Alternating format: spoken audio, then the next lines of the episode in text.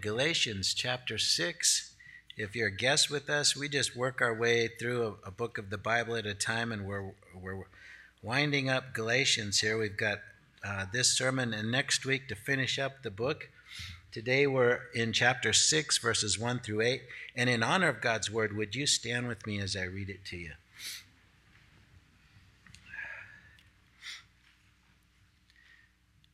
Brothers, if anyone is caught in any transgression, you who are spiritual should restore him in the spirit of gentleness. Keep watch for yourself, lest you too be tempted. Bear one another's burdens, and so fulfill the law of Christ. For if anyone thinks he is something when he's nothing, he deceives himself. But let each one test his own work, and then his reason to boast will be in himself alone and not in his neighbor, for each will have to bear his own load. One who's taught the word must share all good things with the one who teaches. Do not be deceived. God is not mocked, for whatever one sows, that will he also reap. For the one who sows to the flesh will of the flesh reap corruption, but the one who sows to the Spirit will from the Spirit reap eternal life. Amen. This is God's word. You can be seated.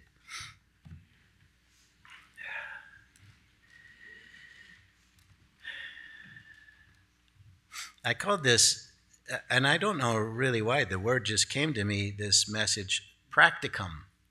When, when you take a course in a certain field of study and you get towards the end, your final course is usually called the practicum. In other words, how do you live out or how do you practice this thing that you've been studying, that you've learned? And that's kind of where uh, this letter has taken us. He's been teaching us that, that, that it's the Spirit, not the letter of the law, that when we walk in the Spirit, we fulfill the law. We meet the requirements of God. He, he meets it through us. The Spirit within us meets it, meets it. So now that we've kind of learned all of that and understood his argument in Galatians, why the Galatians uh, people of the church of Galatia didn't need to be circumcised, didn't need to try to keep the law, that Jesus had done it for us. Now he gets down to so if that's true, then how do we live it out? And it really starts a few verses earlier. We could have read the last couple verses of chapter 5 about keeping in step with the Spirit and walking in the Spirit.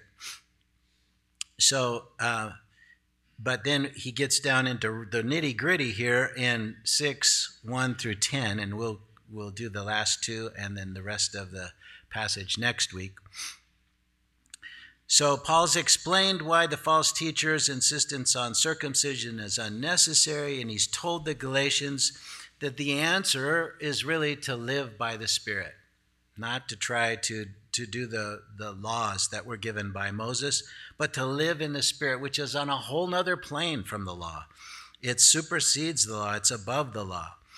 And that loving our neighbor fulfills the law, that we're keep, to keep in step with the Spirit. But now he's going to give it in, get into these practical applications of what it looks like when we live that out. What does it look like when we walk in the Spirit? What does it look like when we keep in step with Him?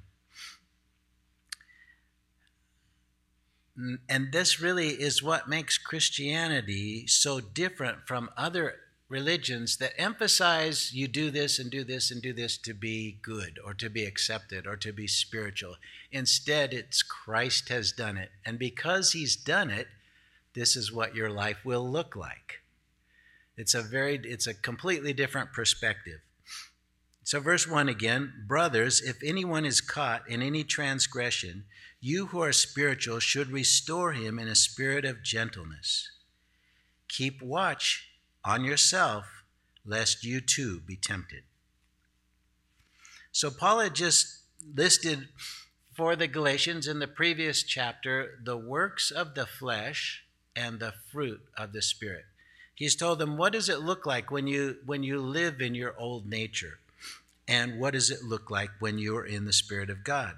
and keep in step with the Spirit. And this paragraph describes one of the main ways that's expressed while we build one another up in love. if the spiritually mature in the congregation see someone in the fellowship that's caught in sin, they should intervene gently and humbly for their good. The mature, in contrast to new believers, are those who have become familiar with God's word and familiar with the battles that we face as Christians. Now, Paul has pointed out that really the battle begins when you come to Christ, because before that, there's no battle. The flesh just always wins. But when you come to Christ, we start experiencing this battle, and, and those who've been walking longer know a little bit more about how to deal with the battles. And so they're the ones that are to help the ones still caught in sin. The ESV word caught here can be translated entrapped. Sin enslaves, and it can become a trap from which it's really difficult to escape. The word transgression means to fall out of the way, or uh, it's probably contrasted with what he said just a few verses earlier to keep in step with the Spirit. In other words, you get out of step with the Spirit and back into that old nature.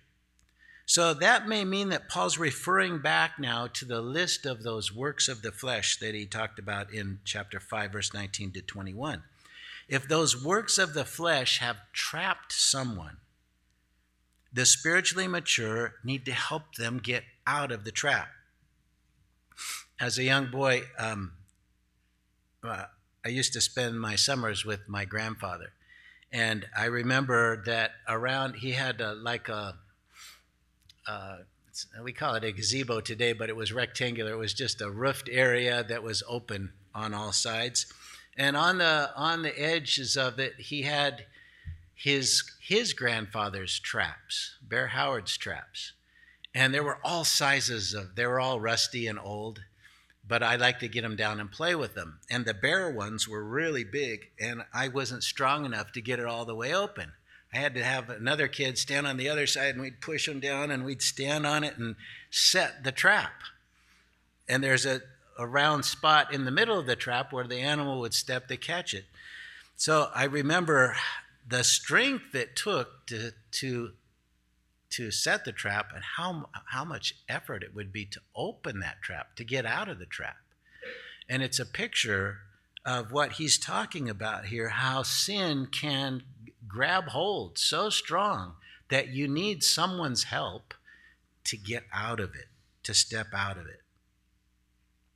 So, some traps of sin require the power of the Holy Spirit and prayer, along with a fellow soldier in Christ to help open that trap's jaws. Watch out that you're not tempted to pridefully think that you're better, though, when you go trying to help him. Because when we start dealing with the sin and we start hearing the person's justification for the sin, if we're not spiritually mature, if we're not looking to Christ in His Word, that justification can work in our own mind and start tempting us thinking, well, maybe it's okay if I do that too. So that's why it has to be the mature, and that's why they're to watch out for themselves to make sure that they aren't caught in their own trap. You know, when we'd play with those traps, we had to be very careful that we didn't accidentally let them catch us. Paul used some harsh discipline when a person was proud of his sexual sin but in most cases, a person will feel convicted all on their own and can fall into condemnation, condemnation. And that's why he says you gentleness is required. Paul already expressed the importance of expelling the false teacher from, from the Galatian church, and he was severe when he was addressing that issue. He used some tough language. But this is more along the lines of seeing your brother who's struggling to break free from some sinful behavior or justifying it, and that requires gentleness, whereas dealing with the false teacher required firmness. Now, it's very few of us who enjoy confrontation. I know I certainly don't. We can be too timid to help a person caught in sin. Uh, that's more my problem. But the real problem is that we either don't see how destructive the sin is or we don't have the love of Christ for that brother or sister. Because if we did, we would do everything we can to help them get free. It's one thing to let a new believer grow in grace and let the Holy Spirit bring conviction in his time. You know, they're still struggling with as they come out of the world and come into Christ and start learning to walk in the Spirit. And sometimes it's best to just, as as they struggle back and forth, to watch the Holy Spirit sanctifying them. But when they're stuck in that trap, that's when they need our help. The Word and the Spirit continually help us all grow in grace and convicts us of areas in our lives that need to be more like Christ. We aren't fruit inspectors, though. We don't go around checking to see that each person is perfect because none of us are. Amen? This is referring to those sins of the flesh that can really entrap us, take hold of our life, and, and to which it's really a struggle to to break free. If we're going to serve one another with the love of Christ, we have to risk the confrontation to help restore the erring member to spiritual health. It usually requires us coming alongside them, taking time with them to help them to rely on the power of Christ to set them free. That's an expression of the familial love that we should share as a congregation love we have for one another, desiring the best for each person that is part of this body of Christ. If the person senses anything other than love and gentleness, he or she may reject or ignore us. We tend to fear either. If they run, we feel we've driven them out of the fellowship. But if you're gentle and loving, it is their sin that's driving them away. And if they're a genuine believer, they will be back. Your efforts to contact them and prayers for them will prevail. And that takes genuine concern and willingness to devote your time to helping them. But there's a problem with the modern church, at least the church I'm familiar with in the United States, and maybe not so much in some of the third world countries. But here in the U.S., too many of us are gospel consumers. And by that I mean we want to come, we want to sing some songs, we want to hear a good message, and then go do our thing the rest of the week. Forgetting about our brothers and sisters in Christ, forgetting about the needs that we've seen. We haven't allowed the love of Christ for one another to surpass our love for self. We need to realize that we are in a spiritual family that's eternal. The people around us are going to be with us forever. Think about that. Jesus gave his life for them, and that's how much he loves them. Are we willing to share his heart for one another in the congregation? Those fruits of the Spirit are not just to be expressed to God, but also to the body of Christ and those outside the church as well. We should be caring for one another at least as much as we do for our own family. The fact that so many in the American church don't care for one another to this extent is one of the main signs of our immaturity. Aren't we supposed to be like Jesus? Then how has He cared for us? How willing has He been to restore you and to encourage you in the faith? How deeply does He know you? That's our model and should be the goal of each of us. I'm so glad I, am seeing it being developed I see brothers and sisters caring for one another, reaching out to each other, helping each other financially or physically. James chapter 5, 19 and 20 reiterates this need. He says, My brothers, if anyone among you should wander away from the truth and someone turns him back, he should know that the one who turns a sinner back from the error of his way will save that person's soul from death and will cover over a great number of sins. And that leads us to the next verse, verse 2. bear one another's burdens and so fulfill the law of Christ. Everyone has a burden to bear, for we all take up our cross. And Paul said he felt the daily burden of seeing the churches mature and seeing them stay faithful. There, the, there are burdens of, of health, of finances, of relationships, and we all struggle with our old nature. Love cares about our brother and sister in Christ is going through. And, and we need to learn to see it. I, I, uh, I love this gift in my wife. She she's she's teaching Sunday school right now, but before she's out mingling and mixing and saying hi to everybody. And if she sees someone, she can see right away, right in their heart, and know that they're struggling. And she'll pull them aside and pray with them. What an example for the rest of us. How we need to be like that.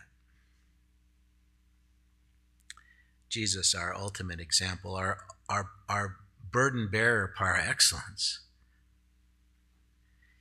His whole purpose in life was to bear our sins. That's what we just celebrated. What a burden he bore by taking our sins upon himself and being our ransom. Comparing our lives to his will keeps us from the temptation to think too highly of ourselves and complaining about our minor sacrifices. What a tiny thing it is to bear our brother's burdens when we realize that Christ took our entire burden on himself, the burden of the world. Paul assumes that we all have burdens and the help from the family of God is needed. Of course, we first cast our burdens on the Lord, as we're told in Psalm 55 22. Cast your burdens on him, and he will sustain you. But we should realize that we are not meant to be an island. We all need the help of others, and others need our help. Helping bear others' burdens is not simply for pastors, this is a command for all believers. Even the Apostle Paul needed help carrying his burden. He said that a number of times in his letters. Verse 3 For if anyone thinks he is something when he is nothing, he deceives himself. if we think we're too important, to stoop down and help a weak one, we forget the true meaning of greatness. The greatest is servant of all, Jesus said and exemplified. Pride makes us useless to the kingdom. We are all really nothing without him. And if the great apostle said that of himself, surely it's applicable to all of us. It's God's love for us that gives us value and the Spirit who do, does the work in and through us. The next time you're tempted to be prideful and elevate yourself above others, just remember you're nothing. And it's only the gracious, merciful love of God that gives you and the person you're comparing yourself to any real value. And daily confession is the best medicine for a prideful spirit. At the end of your day, we've talked about this the last few weeks. At the end of your day, just take take a look back over your day and think about where you could have been more Christ-like. Where did you stumble? Where did you fail? I, I often find it's in the words that I say. It reminds us how short we fall.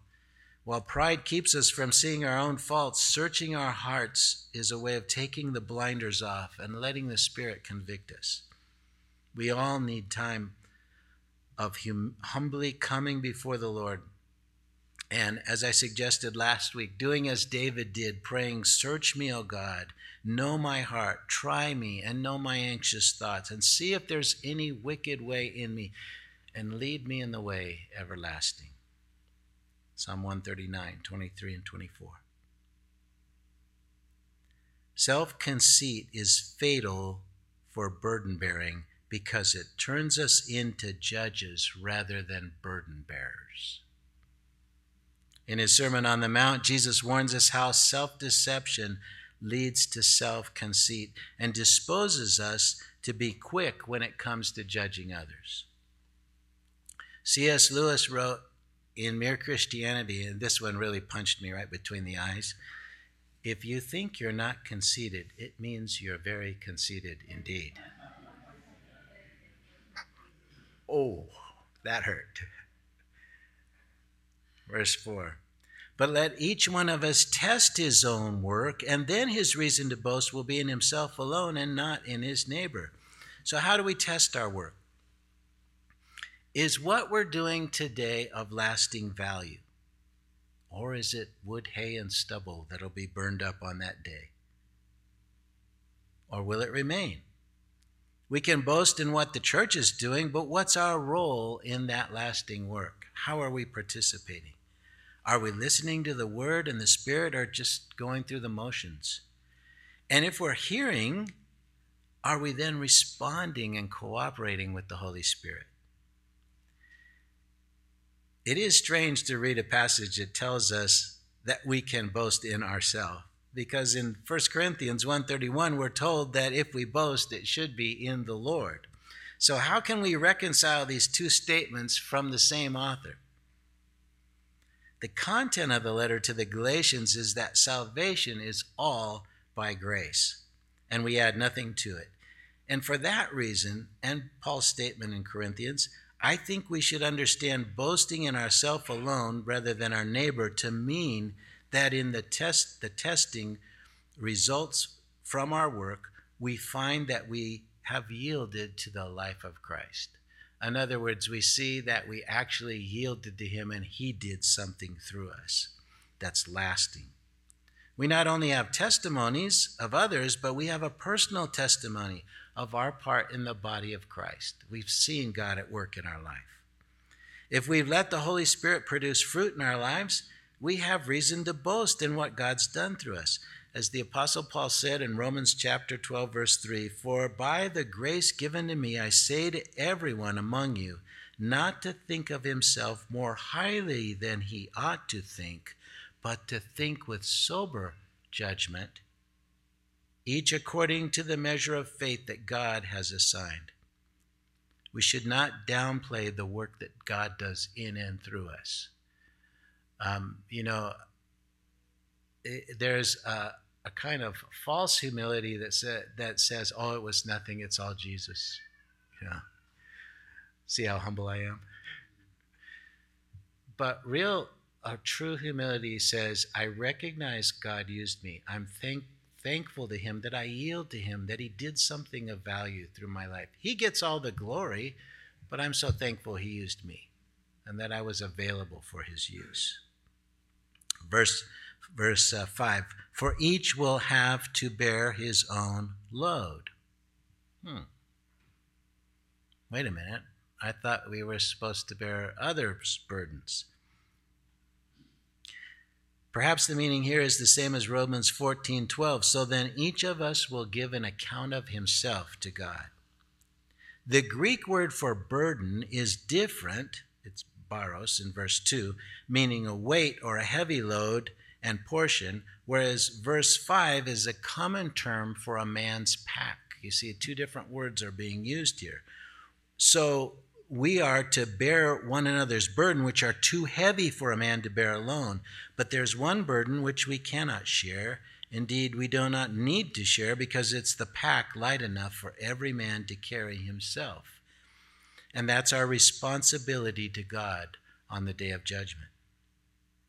The prospect of standing before the bar of heaven and the majesty of the risen Lord to give an account for every careless word has a remarkable way of disillusioning us of our self deceit or self conceit. It's not hard to feel spiritually spiffy when we measure ourselves against others, but when we envision our sinful little selves before the one from whom even earth and sky will flee away, grandiose ideas about who we are and what we've done will themselves flee away gazing at the final judgment ought to be a regular part of Christian discipleship. Verse 6 Let the one who's taught the word share all good things with the one who teaches. Notice also that it is in the contents of talking about the Spirit's work that Paul drops this line about teaching. Being a Spirit led church doesn't mean avoiding teaching substantively. In the book of Acts, the Spirit was performing amazing wonders, yet the church didn't say, oh, well, you know, who, do we really need the Bible?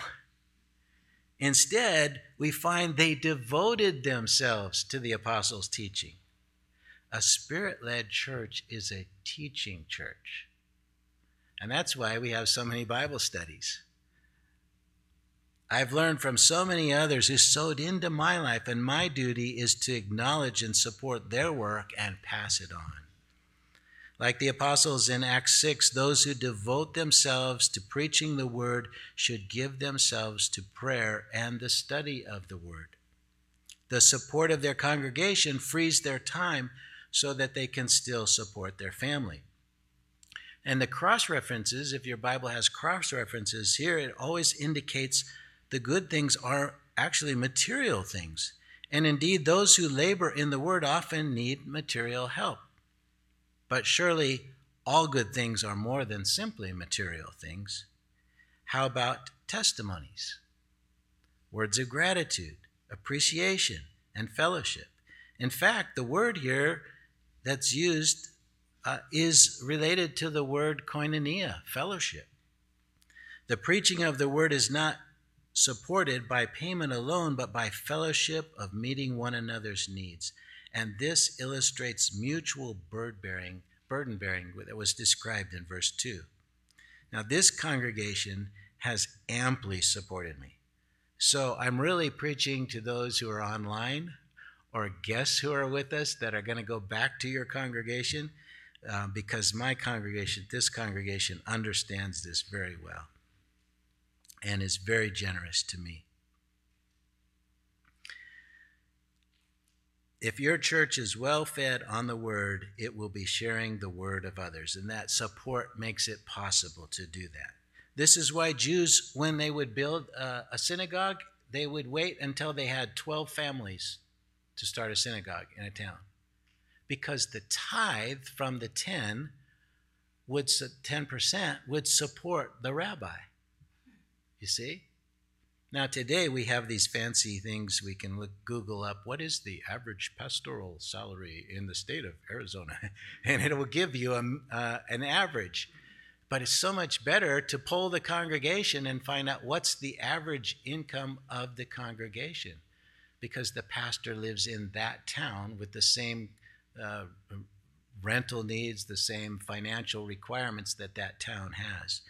So probably the best way to determine a salary is to determine the average income of the congregation so that he can spend his time in the Word of God in prayer. Of course, this can be abused by the congregation or by the pastor. The congregation should never order the preacher as to what to preach, nor should the preacher grow lazy because he's not supervised. I've met pastors who were abused by their congregations and I know of congregations that abuse their pastors. I've met pastors who, were abused and, and suffered horribly, their family torn apart because of things they went through in their congregation. But this verse gives us ideal situation when the pastor is faithful to teach the word and the congregation shares all good things with him. And I'm thankful that's what kind of congregation we have here. Caring for the flock and the study of the Word to deliver a message is a full time occupation and often more demanding than secular jobs if it's done in obedience to the Holy Spirit. And finally, verses 7 and 8 Do not be deceived, God is not mocked, for whatever one sows, that will he also reap. For the one who sows to his own flesh will from the flesh reap corruption, but the one who sows to the Spirit will from the Spirit reap eternal life. A physical and spiritual law that we tend to forget is that God is just. He, he is just to repay and he's just to punish. You can't fool him, nor will he violate his own laws.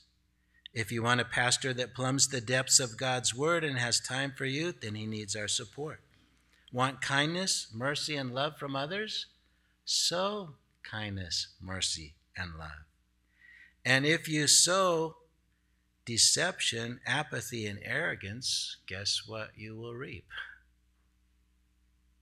How often I see this play out in my own life, in others, with pastors in the city, with congregations, both in a good way and a bad way as well. Thank God this law regarding our sins was superseded by another law when Jesus reaped our harvest of judgment upon himself on the cross. Amen. Aren't you glad? This verse should be a guiding expression. What are you currently reaping? Think of what you sowed that would result in what you're now receiving. And remember, heavenly reward will only fully be realized when we get there. Uh, this morning in uh, as our in our Bible study, we were talking about traffic, how traffic brings out the very worst uh, in us, and how it it it bothers us. Um, and I often, because of this passage, when someone cuts me off, I'm often reminded when I cut someone off, right?